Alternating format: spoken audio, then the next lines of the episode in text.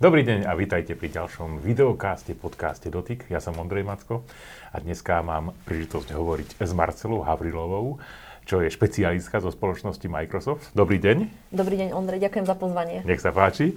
Ja tu mám napísané, že vy ste riaditeľka pre oblasť školstva, Education Lead, po anglicky také skrátené. Keby ste mi tak mohla povedať, aká je vaša zodpovednosť? Čo robíte? Povedzte vy. Uh, moja zodpovednosť spoločnosti Microsoft je starať sa o celý segment školstva. Uh, to znamená, že od materských škôl až po tie vysoké školy o učiteľov, študentov, o všetky projekty, ktoré robíme. A tá práca má ako keby dve nejaké línie. Áno. Jedna je biznisová, to znamená, že naozaj sa starať sa o to, aby v školách boli správne zalicencované zariadenia, aby mali moderné učebne, aby vlastne sme do, dokázali doniesť tam tie technológie, ktoré Microsoft do toho školstva ponúka. A potom je druhá časť, a to je tak možno 50 na 50, a je to taká tá práca projektová, mm-hmm možno taká tá krajšia časť tej mojej práce alebo môjho týmu a je to práca, kde sa staráme o rozvoj učiteľov, o ich e, profesionálny rast, kde pracujeme vlastne na tom, aby sa mhm. zlepšovali ich digitálne zručnosti a hlavne sa staráme v tých projektoch o to, aby školy vedeli, že ak majú akúkoľvek technológiu, aby vedeli, ako ju správne používať tak, aby im slúžila. Takže to je mhm. vlastne no, náplň mojej práce. Výsledkom by mali byť teda IT špecialisti um, dobre vybavení, podkutí v tejto oblasti a aby sa vedeli okamžite zaradiť do praxe, tak? Nie iba. Áno. Nie iba, pretože ten náš záber nie je iba na IT špecialistov. My sa staráme naozaj o všetkých žiakov a učiteľov, mm-hmm. pretože tie digitálne zručnosti je vlastne, áno, sú potrebné pre všetkých. Takže my sa staráme aj o učiteľov jazykov, aj slovenčinárov, aj dejepisár, dokonca telocvikárov, mm-hmm. akýchkoľvek. Ale samozrejme veľkú časť tej našej práce tvorí práve špeciálna agenda alebo špeciálna starostlivosť o učiteľov a žiakov z tých odborných IT škôl. Jasné. No a máme dosť IT špecialistov na Slovensku? Žiaľ nemáme. Prekvapivo. Nie je to prekvapivé. E, téma nedostatku IT špecialistov e, nie je nová téma. Ona dnes je veľmi taká vypukla, veľa sa o nej hovorí, hovorí sa o nej oveľa viac práve uh-huh. v tej mhm. post-covidovej ére, ale tá téma nedostatku uh-huh. špecialistov je téma, ktorá rezonuje e, vlastne v celej Európe, aj u nás možno ostatných 10 rokov čo už je mhm. dosť dlhé obdobie a už naozaj aj tie roky mm-hmm. pred tou covidovou dobou sa hovorilo o tom, že pozor, ak chce táto krajina napredovať, ak chceme naozaj chytiť tú rýchlosť digitálnej transformácie sveta, transformácie ekonomiky, vzdelávania a vôbec celého života, ktorý sa posúva do tej digitálnej doby, tak musíme nevyhnutne pracovať na tom, aby sme mali dostatok ľudí, ktorí celé to IT budú vedieť programovať, manažovať, prinašať nové veci. Do toho prišla téma umelej inteligencie. Čiže naozaj nie je to nová téma a ja sama som mnohokrát prekvapená, že dnes nie robíme ako keby veľmi novú tému. Ona je dnes veľmi vypukla, ale určite to nie je téma, ktorá by prišla teraz. A ono trošku to hovorí o tom, že sme naozaj v tejto krajine nechytili ten správny mm, čas to na to, nie. aby sme túto tému správne uchopili a tých špecialistov na trh dokázali dodať.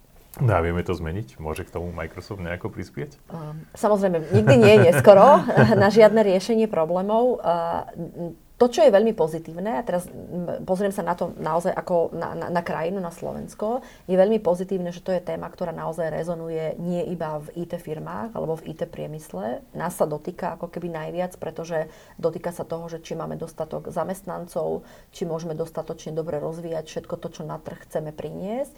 Ale je to téma, ktorá sa týka vo veľkej miere napríklad aj celej verejnej správy. Pretože e, stratégia našej krajiny je, aby sme niekedy v budúcnosti mali moderné Slovensko, modernú krajinu. Ale k nej ako keby malo by prísť to, že my ak chceme mať modernú krajinu, potrebujeme mať aj zamestnancov, ktorí sú pripravení na, na ten technologický pokrok. To isté sa týka škôl a to isté sa týka priemyslu. Priemysel je na tom najlepšie. Komerčný sektor je na tom najlepšie mm-hmm. práve preto, lebo firmy vedia, že ak by neškolili sami, nepripravovali ľudí, neinvestovali by do ich rozvoja, tak oni vlastne ako keby nemajú šancu v tom konkurenčnom prostredí na trhu zostať, že, že, oni by, že bol by to pre nich problém. E, ale tie ostatné oblasti e, zaostávajú a práve ja musím povedať, že ja som naozaj na to veľmi hrdá, lebo ja vidím aj v tej oblasti školstva, čo robíme, že programy, ktoré my tu dlhé roky, Microsoft je na trhu na Slovensku viac ako 30 rokov, mm-hmm. v tom education naozaj veľmi dlho pracuje a my vidíme, že učitelia, ktorí prechádzajú našimi programami, študenti, ktorí nimi prechádzajú, dnes sú veľmi dobre uplatnení na trhu práce. Sú to učitelia alebo riaditeľia, ktorí naozaj dnes vedú tie inovatívne, moderné školy, venujú sa práve tomu rozvoju digitálnych zručností. A vrátim sa možno trošku práve k tej, digitálne, tej, k tej covidovej mm-hmm. dobe, ktorá presne ukázala, že tí, ktorí začali s tým pracovať predtým, tak oni vlastne ako keby prešli do toho online nového hybridného modelu takto. Veľmi jednoducho. Tí, ktorí nevenovali digitálnym zručnostiam pozornosť, tak tí majú problém ešte aj teda do tej dnešnej doby. Takže my vidíme naozaj, že tie naše aktivity majú zmysel, ale to, čo my sme urobili, že my sme ako keby prekročili ten rámec iba toho education alebo oblasti vzdelávania, ale Microsoft naozaj tým, že vidí tie trendy a máme veľkú výhodu, že my vidíme tie trendy ďaleko dopredu, tak sa naozaj rozhodol v komunikácii s vládami. Uh, musím teraz napríklad povedať, že nie iba na Slovensku, ale my sme pred dvomi týždňami ohlasovali veľkú iniciatívu v Čechách ano. a včera uh, vlastne aj na Slovensku, že my sme sa rozhodli postaviť povedzme takú pyramídu toho, ako my vlastne chceme pomáhať krajine, aby dobiehala tie zmeškané digitálne zručnosti. A tá pyramída stojí na, na takom jednom veľkom, najdôležitejšom základe. A my sme urobili to, že v priebehu najbližších troch rokov otvárame pôvodné platené formy kurzov, vzdelávania, či už fyzického alebo online to znamená, že hybridného, širokým masám v krajine a otvorili sme vlastne na najbližšie 3 roky asi teda skupine e, skoro pol milióna ľuďom, ktorí ak majú záujem sa vzdelávať, nadobúdať nové zručnosti, doplňať si tie, ktoré majú. Alebo dokonca si mhm. vymeniť to svoje smerovanie za, za to, ktoré pôjde práve do IT priemyslu a že nemusia vlastne za to vzdelávanie platiť, ale môžu sa vyvzdelávať čo je obrovská pomoc, pretože veľmi dobre vieme, že nie každý človek, ktorý by možno chcel meniť zručnosti, má dostatočné finančné zdroje na to, aby si ich komerčne mohol Samozrejme. zaplatiť. Hej. A na tejto nadstavbe, v tej pyramíde je potom taká tá druhá časť a to už je taký ten level vyšší, pretože učiť sa niečo je skvelé, ale ten trh sa vás bude pýtať, aký máš vlastne ten doklad o tom. Kto, kto vlastne garantuje, že naozaj si ten špecialista, ktorý potrebujeme, tak my sme vlastne otvorili potom aj tú certifikačnú bázu. To znamená, že ľudia prejdú vzdelávaním a tí, ktorí chcú ísť potom ďalej, tak vlastne majú možnosť sa certifikovať od študentov, úplne od jednoduchých vecí vo využívaní textových editorov, eh, celých Microsoft Officeových balíkov, až teda naozaj po cloudových špecialistov, po cloudových softwarových architektov, pro, pre ľudí, ktorí vlastne riešia security, alebo teda bezpečnostné Áno. veci. Čiže to sú certifikácie, No a to, čím sa vlastne ako keby líšime, a to je niečo, čo prinášame úplne jedinečné na trh na Slovensku, je to, že vlastne niekde na konci tej pyramídy je, je ten vrchol, ktorý ale vlastne už potom tým vyškoleným a ocertifikovaným ľuďom mm-hmm. ponúka priame pracovné Super. pozície v tom celom našom Microsoftom ekosystéme partnerov. Takže pomáhame naozaj ľuďom prechádzať tú, tú kariérnu dráhu. Spomínali ste včera, my budeme tento podcast, tam videokaz dávať, ešte zatiaľ neviem kedy, takže to bolo 22. Áno, 22. A to bolo novembra. vyhodnotenie IT fitness test. Vy ste tam e, partner, my takisto, my. A z vášho pohľadu, čo ukázal tento IT fitness test? E, z môjho pohľadu IT fitness test ukázal dve veci. Jedna je tá, e, na ktorú my sme dlhodobo upozorňovali, že je skvelé, že 10 rokov, vlastne 11, lebo to bol mm-hmm. 11. ročník, ano. že 11 rokov v tejto krajine sa snažíme testovať e, nejakú národnú úroveň digitálnych zručností. Čiže to je úžasné, lebo je to naozaj jedinečný Hej. projekt. Ja som sa ináč osobne zúčastnil, no minimálne 10 krát som sa tam zúčastnil. Nebolo to jednoduché. Áno, on nie je jednoduchý a, a to sa môžeme potom dostať k tým výsledkom. Ale naspäť teda k tomu testovaniu, že, že testovanie je skvelý nástroj. To, čo mne osobne uh, tu možno chýba a prečo Microsoft aj prichádza s tými vlastnými iniciatívami, je to, že pre mňa za testovaním musia nasledovať nevyhnutne kroky, kroky mm. ktoré keď vy si ako človek prejdete IT fitness testom, ukáže vám to, kde ste a ukáže vám, kde sú tie vaše medzery, tak automaticky za tým by mala nasledovať to, že ak toto chceš zlepšiť, tak toto je cesta, ktorou sa ty ako keby môžeš vydať. Tu sú nástroje, tu sú kurzy, tu sú certifikácie, tu sú školenia, tu sú webináre a tam si môžeš tie nedostatočné zručnosti zlepšiť. A to, nám, to ako keby ešte nám stále v tejto krajine chýba. Čiže to je prvá vec, ktorú IT Fitness Test ukazuje. My sme na to zareagovali práve tým, tou iniciatívou, ktorú sme priniesli. A on potom ukázal ešte ale druhú vec. Uh, musím dať, že z časti potešujúcu, že oproti minulému roku sa určite úroveň digitálnych zručností zlepšila. Zlepšila sa špeciálne v skupine učiteľov a žiakov. A to ale hovorí o tom, a tam je ešte jedna skupina, ktorú sme testovali, a to je skupina digitálnych koordinátorov. Uh-huh. To sú vlastne ľudia v školách, ktorým sa mnohé firmy venujú uh, na to, aby naozaj bol niekto v škole, kto celú tú agendu tej digitálnej transformácie má pod svojim manažmentom, je takým tým evangelizátorom celej tejto témy. A u týchto ľudí nastal obrovský posun.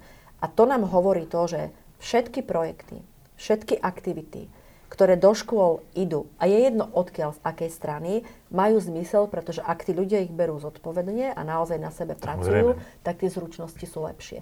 A ukázal tam ale jednu vec, a teraz keď sa bavíme o našej uh-huh. spoločnosti, čo bolo, musím povedať, pre mňa tak zvláštne prekvapivé, že najnižšiu úroveň zručnosti ukázali žiaci, študenti a učitelia práve vo využívaní kancelárskych balíkov.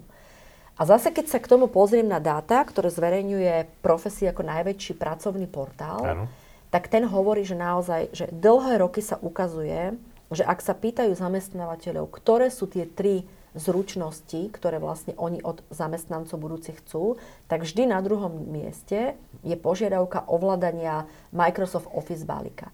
A to je niečo, na čom sa ako keby potrebujeme pozrieť, že, že to nám ukázalo, že tam, tá, tam tá, ten nedostatok je. Pre nás je to výborný signál, ktorý hovorí, že dobre, tak zameraj Microsoft svoje aktivity do tých škôl tak, aby si tieto zručnosti pomohol učiteľom a žiakom zvládnuť. Ja to v, každom, v každý deň používam kancelárske, kancelársky balík. Vy ste to aj krásne zmenili dokonca ten názov. Už to není Office, už je to Microsoft 365. Áno, my ale sme každý to, to volá Office. Áno, my sme to zmenili a, a ja budem rada, keď to ľudia začnú vnímať, pretože e, ľudia vnímajú, že Microsoft sa ako firma prešla takisto obrovskou transformáciou. Že to dnes nie je hmm. firma, ktorá predávala Windows a Office. Áno, to je, je to firma, ktorá na trh prináša komplexné riešenia spolupráci s partnermi, ktorí akémukoľvek zákazníkovi pomáhajú naozaj meniť to jeho prostredie.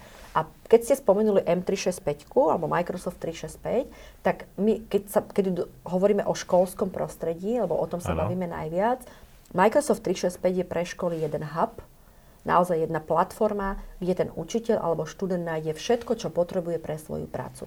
Áno, nájde tam aj Windows, nájde tam Office, nájde tam komplet celý balík. Nájde tam veci, ako je práca so zdieľanými kalendármi, celú e-mailovú agendu. Sú tam Teamsy, ktoré Teams. používame to na, som sa na, na online vzdelávanie. Pretože na, to, na... to zrástlo ohromne. Počas tak. pandémie sme prišli na to, že nejaké Teamsy existujú. Presne a tak. ako dá, krásne sa to dá využiť. A hlavne v školstve v prípade online vzdelávania. Presne to na mňa zabralo tak. naplno. A, a tým si budú ďalej využité nie iba, lebo veríme, že teda pandémia nepríde, ale ak by prišlo čokoľvek ďalšie, ano. tak my vlastne vieme, že tá budúcnosť vzdelávania je hybridná. Lebo tým si sa dajú využívať nie iba v online vyučovaní, ale aj v tom, že ja keď som učiteľ, ja s tým svojim žiakom môžem robiť projekt aj mimo nejakého stanoveného času. Keď je ten žiak chorý, ja si ho môžem pripnúť cez tým si na hodinu. Využívam elektronicky zošin OneNote, využívam uložiska naozaj. A to, čo je dôležité, že tá platforma tým, že je štandardizovaná a bezpečná, tak naozaj bola by som rada, keby ľudia začali vnímať Microsoft 365 ako naozaj jednu platformu, ktorá do vzdelávania prináša možnosť mm-hmm. uh, uh, naozaj toho rozvoja práce učiteľa aj žiakov. No dobre, Marcela, takže predstavme si teda, že všetko bude tak krásne fungovať a budeme mať teda tých IT špecialistov. Ale dneska tí ľudia žijú v takom geograficky neohraničenom priestore. Pokojne mhm. môžu e, stále ostať na Slovensku, ale pracovať pre firmu mimo Európskej únie. Uh-huh. A to by sme asi nechceli. My sme chceli, aby ju robili pre nás. A aká je, aká je cesta z tohoto von? Samozrejme. A, a, veď o digitálnom nomadstve sa hovorí takisto dlho. Ano. Ono má samozrejme veľa plusov, lebo je to možno taká tá téma, ktorá je moderná, lebo ľudia reflektujú väčšinou v, to, v tejto agende to, že e, na sociálnych sieťach zdieľajú tí digitálni nomádi, že, že pracujú niekde, neviem, na pláži, na Bali a z rôznych strán. Na čo by som ale ja dala akože jedno veľké upozornie, pretože ono to nie je možné ani v každej pozícii, ani u každého človeka. Lebo, lebo je trošku iné, ak človek pracuje sám na seba, ako ja neviem, živnostník alebo má vlastnú firmu a je úplne iné, keď ste zamestnanec. Pretože ak ste zamestnanec firmy, tak aj keď máte hybridný model a môžete pracovať kdekoľvek, pre akúkoľvek firmu, tak vy ste zákonníkom práce ale viazaní na nejaké miesto. Dokonca aj v tom hybridnom modeli. Takže tu ja by som bola trošku opatrná. Ale to, čo ste sa vy pýtali, je, je skôr taká tá téma, že ako vytvoriť Udržať. podmienky na Slovensku tak, aby ľudia neodchádzali pracovať. Tak. A tam ja vidím také nejaké dve línie. Jedna je tá, že ak ľudia stále zostávajú žiť na Slovensku, tu pracujú, a platia v tejto krajine aj dane, rozvíjajú túto krajinu, prispievajú do jej rozvoja alebo komunity svojim talentom, tak je, je potom ale aj možno v poriadku, že pracujú zo Slovenska pre nejakú firmu, ktorá je niekde mimo. Lebo ako keby ten ich talent, aj tá, to, čo oni tej krajine dávajú, zostáva stále tu. Toto veľké ohrozenie pre krajinu nie je. Uh-huh. Väčšie ohrozenie je to, že nám ľudia odchádzajú. Úplne a oni fyzicky. Od, odchádzajú fyzicky. Tak. A odchádzajú jednak už v tom veku, že my vieme, koľko študentov študuje na, na Masarykovej univerzite v Brne a odtiaľ sa nikdy ako keby na Slovensko nevrátia. Čiže tu si myslím, Aha. že je veľká úloha aj slovenských univerzít, aby sa snažili transformovať celý ten akademický sektor tak, aby študenti vôbec nechceli ako keby ísť študovať do, ani do vedľajšej uh-huh. krajiny, ale zostávali na našich univerzitách. A potom je to, aby naozaj uh, tá krajina prosperovala, rozvíjala sa tak, aby ľudia v nej chceli žiť. A teraz myslím, že v akýchkoľvek povolaniach, a mhm. špeciálne v tom IT sektore. Uh-huh. Slovensko má obrovskú šancu, aby naozaj sa z toho uh, automobilového lídra preklopilo mm. na krajinu, ktorá ak chytí správne do rúk možnosť digitálnej transformácie, tak naozaj je, dáta z výskumov nám hovoria, že ak budeme dobre investovať, tak dokáže Slovensko vlastne ako keby do roku 2025 doniesť oveľa väčšie percento hrubého domáceho produktu práve z IT priemyslu. A toto je niečo, na čo si myslím, že spoločne IT priemysel, vláda, aj, aj teda ako keby management krajiny a aj, aj celého toho priemyslu, keď, keď sa to uchopí v dobrej spolupráci, tak ako keby máme možnosť otočiť vlastne uh, to Slovensko Jasne. naozaj tak, aby tí ľudia neodchádzali. Špeciálna téma, a to by som sa vás naozaj rád opýtal, lebo ja keď som študoval informačnú technológiu, tak u nás v krúžku na vysokej škole bola jedna žena. A bola to taká špécia. Považovali sme si ju, ale bola to veľká výnimka. Dneska sa to mierne zmenilo, ale stále podľa mňa to postavenie žien v IT nie je také, že by sme to nemohli ešte zlepšiť. Sú tu špeciálne organizácie IT v IT a podobne, ktoré prispievajú k tomu, aby sa ženy dostali do IT z vášho hľadiska. Ako je to? Téma ženy v IT priemysle je, je veľká téma a pri nej ale poviem, že je dobré, že je to veľká no. téma, že sa o nej čím ďalej, tým viac hovorí. A nemyslím si, že iba z hľadiska toho, že sa pozeráme na nejakú vyváženosť počtu pozícií žien a mužov. Lebo to je otázka nastavovania možno nejakých kvót a celej tej diverzity a tej rozdielnosti vlastne a vyváženosti v tom prostredí. E, v tej téme ženy a IT alebo dievčatá IT skôr sa naozaj pozeráme na to, že či robíme dostatočne veľa preto, aby už dievčatá na základnej škole vnímali, že práca v IT sektore je vhodná aj pre ženy. Že to nie je iba programovanie. Že, že vlastne celý ten IT sektor ponúka obrovské spektrum pozícií. Ja tiež nie som technologicky vyštudovaná žena, e, ale a, a pracujem v IT priemysle, pretože on naozaj ako keby niekto veci v IT priemysle potrebuje vymyslieť, naprogramovať, naplánovať. Niekto im potrebuje urobiť dobré, dobré, dobrú komunikáciu, niekto dobrý marketing, niekto ich potrebuje predať. E, čiže toto množstvo tých pozícií je rôzne. Ale keď sa bavíme práve o pozíciách, ktoré sú naozaj špeciálne IT zamerané, tak tam je veľmi dôležité uh, aj z toho pohľadu a zo skúseností, ktoré máme, že nie tak až úplne možno pracovať uh-huh. iba s tými dievčatami, lebo my napríklad, keď ste spomínali IT v IT, je to jedna z neziskových organizácií, ktorá je asi lídrom vôbec na Slovensku v tejto Určite. téme. Je to aj organizácia, kde my sme partnerom a kde sa snažíme že nám prinášať práve IT prácu ale robíme také dni, ako sú programy, ako sú DigiGirls, čiže berieme dievčata k nám, aby videli, mm-hmm. že čo to vôbec znamená práca v tej firme, aby mali nejaké vzory. A tam je veľmi ale dôležité pracovať aj s tými dievčatami, ale v jednom uh, čase pracovať aj s ich rodičmi.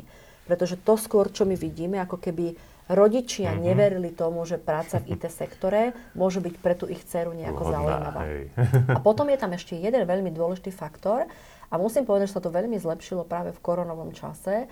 Práca v IT sektore tým, že umožňuje veľkú flexibilitu, že môžete pracovať naozaj z domu, že môžete pracovať vtedy, keď vám to vyhovuje, je veľmi dobrá práca pre ženy, ktoré majú deti, ktoré nechcú pracovať na plný úvezok. Otvára sa tu téma čiastočných alebo teda z skrátených úvezkov, kombinovanej práce a je to veľmi pohodlný model na to, aby žena dokázala zvládať, ak sa rozhodne teda aj svoju rodinnú pozíciu, aj pozíciu matky, alebo teda úlohy z materstva, ale mať naplnený aj ten svoj profesionálny potenciál. Takže práve preto je veľmi dôležité. Ale jedným dýchom musím k tomu mm-hmm. povedať to, že že v tomto IT firmy robia, aj neziskový sektor robí veľmi veľa. Naozaj my sme za ostatných 5-6 rokov veľmi pokročili. Pozície alebo počty žien sa, sa zvyšujú vlastne v IT sektore, čo je ale veľmi dôležité, že tam je základnou podmienkou je naozaj, aby aj legislatíva, ktorú my v krajine máme, umožňovala robiť Jasne. skrátené úväzky, kombinovať prácu, mať hybridný model. No Marcela, myslím si, že viacero takých pracovných pozícií do budúcna bude ohrozených. Väčšina môže byť nahradená robotizáciou, automatizáciou. Keď som to tak počúval, tak aj, aj taký skladník už vlastne IT špecialista, že on potrebuje mať nejaké svoje, svoje zručnosti a vlastnosti. Pomôže mu Microsoft, keď um, momentálne takéto možnosti nemá a nie je už napríklad v škole? Mm-hmm je možné dodatočne sa povzdelávať? Mhm. Určite áno. Práve to, čo som spomínala, že, že celá tá, celý ten projekt vlastne bol sa to, že, že IT ide. A IT to je práve, áno, IT ide. Super. A je to práve projekt, ktorý naozaj umožňuje aj takým ľuďom, ako sú skladníci, ktorí si povedia, že aha, že možno, že tá moja firma ma bude potrebovať niekde inde, ale ja by som chcel robiť niečo iné, lebo je veľká pravdepodobnosť, že tá jeho práca bude umelou inteligenciou nahradená, tak sa môže prihlásiť do, do kurzov, vyštudovať si tie kurzy, naučiť sa to, čo potrebuje, získať potrebné zručnosti a zároveň už sa ale naozaj pozerať na tom trhu, že čo je práve tá pozícia, ktorej by sa on mohol venovať. No. A myslíte si, že tá digitalizácia, to sa asi zhodneme, digitálna transformácia na Slovensku musí sa zvýrazne posilniť. Má to nejaký, alebo ten, vieme dosiahnuť vlastne zarábanie peňazí bez toho v, budúcnom, v budúcnosti? Bez takejto digitálnej transformácie? Uh, nie. Nie, my, my ak nedokážeme naozaj zrýchliť celý ten mhm. proces digitálnej transformácie, ale komplet teraz ako celá krajina vo všetkých oblastiach, tak je veľké riziko, že my nedokážeme doniesť do, do hrubého domáceho produktu naozaj taký balík peňazí, ktorý ako keby umožní tej krajine ďalej prosperovať a, a dobre kvalitne v nej žiť. No. Pretože no. uh, a celá, celý ten pomer medzi tým, aká je vlastne kvalita života v krajinách a aká je, aký je ten, aká je úroveň digitálnej transformácie, je, je v nejakom pomere. To je naozaj nejaký vzťah, ktorý presne hovorí, že krajiny, ktoré uchytili dobre celú digitálnu transformáciu, a môžu to byť naozaj malé krajiny, ja možno nerada dávam za príklad k Slovensku krajiny, ktoré sú obrovské, alebo mm. oveľa väčšie rozlohou, počtom tak obyvateľov. Ale povedzme si, že Česko, Estonsko, dokonca aj Singapur je ešte menšia krajina ako my, alebo naozaj Fínsko, hej, tie, tie škandinávské krajiny sú krajiny, ktoré sú porovnateľné k Slovensku, dokonca aj mnohé aj historické, ako keby tým, tým socioekonomicko-historickým kontextom sme v tom priestore podobné. A, a dokázali chytiť, lebo mali jasnú národnú stratégiu toho, kde chceme tú krajinu mať, majú jasnú víziu, majú veľmi dobre uchopené vlastne to, ako kde chcú investovať zdroje ako vzdelávajú svojich ľudí, aké programy tam sú, ako rozvíjajú priemysel a, a sú v tej digitálnej transformácii pred Slovenskom, musím povedať, že, že dosť dopredu. Ak niekto počúva náš podcast a sleduje videokast a teraz napríklad našiel v sebe také niečo, že ja by som si chcel teda zlepšiť tie svoje digitálne vlastnosti čo by malo urobiť? Má ísť na stránku Microsoft.sk a nájde tam um, pomoc? Alebo čo by, čo by mal urobiť taký bežný človek? Že OK, chcem na sebe popracovať. Ako mám začať? Mm-hmm. Asi, uh, asi je veľmi dôležité, aby uh, možno on ešte predtým, kým bude kontaktovať či už nás alebo kohokoľvek, kto ponúka akékoľvek ďalšie rozvojové programy, tak trošku popracoval sám na seba, pozrel sa na to, že, že čo je tá moja cesta, že kam ja by som asi chcel ísť ďalej. Hej? Čiže to je, to je mhm. asi krok, ktorý by mal urobiť každý človek za seba, bez ohľadu na to, že koho bude kontaktovať. A ak on si povie, že moja cesta môže byť práve IT sektor a ja sa chcem učiť, ja neviem, a práve neviem, programovanie, chcem sa učiť nejaké cloudové technológie, chcem sa učiť to, ako sa, ja neviem, rozvíjať práve v tej hybridnej práci, v, v práci s dátami a, a všetko to, čo vlastne ako keby v tej, v, to, v tej technológii je, tak tam je naozaj veľmi dôležité asi najlepší pomocník alebo najjednoduchšia rada pre ľudí, že, že pozrieť si cez akýkoľvek vyhľadávač a začať hľadať, hej, kde sú tie ponuky, mm-hmm. kde sú kurzy, lebo ten vás určite niekde dovedie a určite my aj tak, ako sme iniciatívu toho 22. novembra ohlásili, budeme ďalej robiť aj verejnú komunikáciu e, smerom k ľuďom v tejto krajine, aby vedeli, že čo sú tie linky, čo, čo je vlastne tá cesta, kde môžem sa prihlásiť, kde si to môžem nájsť a kde sa môžem uchádzať alebo zaujímať sa o akékoľvek vzdelávanie. Zaujímalo by ma, Marcela, e, z nástrojov, ktoré ponúka Microsoft, treba v rámci Office alebo Microsoft 365, ktorý najviacej času zaberie pre vás? To znamená, s ktorým najviacej pracujete? Outlook, Teams, alebo čo to je? Aha, uh, ja, ja, ja pracujem veľmi veľa komplet s celou tou platformou M365, pretože využívam, samozrejme využívam Outlook, využívam zdieľané kalendáre, dennodenne hmm. využívam Teamsy na, na komunikáciu s mojimi kolegami, dokonca zákazníkmi, partnermi, čiže je to pre mňa úplne základný komunikačný nástroj. Uh, veľa využívam, uh, využívam Power BI, po, využívam uh-huh. prácu s dátami, pozerám uh-huh. sa na to vlastne, uh, že, že v akom mám stave tým, v akom stave máme biznis. Veľa využívam Microsoft Viva, čo je platforma, ktorá áno, mi ukazuje, áno, že ako hej. pracuje môj tým, ako efektívne využívať čas, ako ja využívam čas, kde sa môžem vzdelávať v rámci tej firmy, kde môžem pracovať. Veľa využívam uh, úložiska, a samozrejme za tým všetkým, akože to musím v tomto povedať, je, že, že mám, mám istotu, že, že všetky tie kolaboračné nástroje, nástroje na spoluprácu uh, mi niekde na pozadí robia prepájanie dát, že ja presne viem, kde mám kliknúť, čo v tom čase potrebujem. Mám, mám, vie, mám vždy v rovnakom čase prístup ku všetkému, čo potrebujem, čo mi neuveriteľne uľahčuje prácu.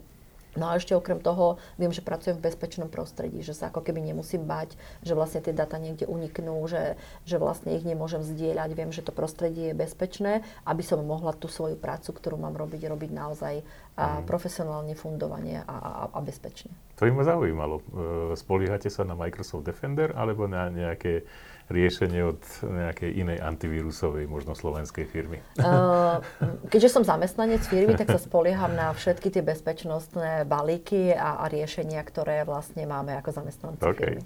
A z hľadiska hardwareu, Microsoft je dneska aj hardwareový výrobca, ano. takže je to Surface? Ano. Áno, uh, však ja vlastne jeden aj mám. Áno. áno, ja mám, ja mám vlastne Surface. Musím povedať, že, že mám vyskúšané rôzne. Máme samozrejme možnosť skúšať rôzne zariadenia a tak ako v minulosti sme používali zariadenia iných hardwareových dodávateľov, pretože Microsoft nemal vlastný hardware, tak dnes používam náš hardware a dokonca nie iba ako osobný svoj osobný počítač, ale používam práve, keď sme sa bavili o Teamsoch, tak aj v priestoroch, kde my sedíme, e, sú nainštalované Teams Roomsové systémy, ktoré mhm. majú skvelú kameru, mhm. skvelý zvuk. To znamená, že ak som na online stretnutí so zákazníkom, partnerom, ak prednášam, ak robím prezentáciu, ktorú môžem robiť aj v hybridnom modeli, tak ten posluchač na druhej strane má úplne iný zážitok, pretože to nerobím cez obyčajnú kameru Surfaceu, ale naozaj používam buď Surface Hub ako obrovské mm-hmm, zobrazovacie zariadenie, alebo používam Teams Roomsové systémy. Takže áno, skvelé, kvalitné a, a, a, a musím povedať, že aj dizajnovo pekné, pekné zariadenie. Hej. Microsoft už dávnejšie vyrábal, ešte pred Surface periférne zariadenie, uh-huh. existovali klávesnice, myši. Uh-huh. Vždycky to bolo, ako by som povedal, veľmi dobré. Ako, ako hardwareový výrobca to bolo super. To Microsoft. No dobre, myslím, že sme asi prebrali celú túto tému toho vzdelávania. Ja vám pekne ďakujem za rozhovor. Som rád, že sme mohli aj našim čitateľom a poslucháčom a takisto aj divákom sprevádzať, alebo teda priblížiť ten, ten, ten kontakt s tým celou tou platformou Microsoft a hlavne s tým vzdelávaním. Ďakujem pekne. Ďakujem, Ondrej. Veľmi že ste príjemné. prišli k nám do nášho štúdia. Ďakujem ešte Ďakujem raz. pekne a dovidenia. Majte sa pekne, pozdravujem vás. Verím, že sa vám to páčilo. Nezabudnite, sme tu stále pre vás Microsoft, ale takisto aj Touch IT vám prinesie to najlepšie. Majte sa pekne a dovidenia. Ahojte.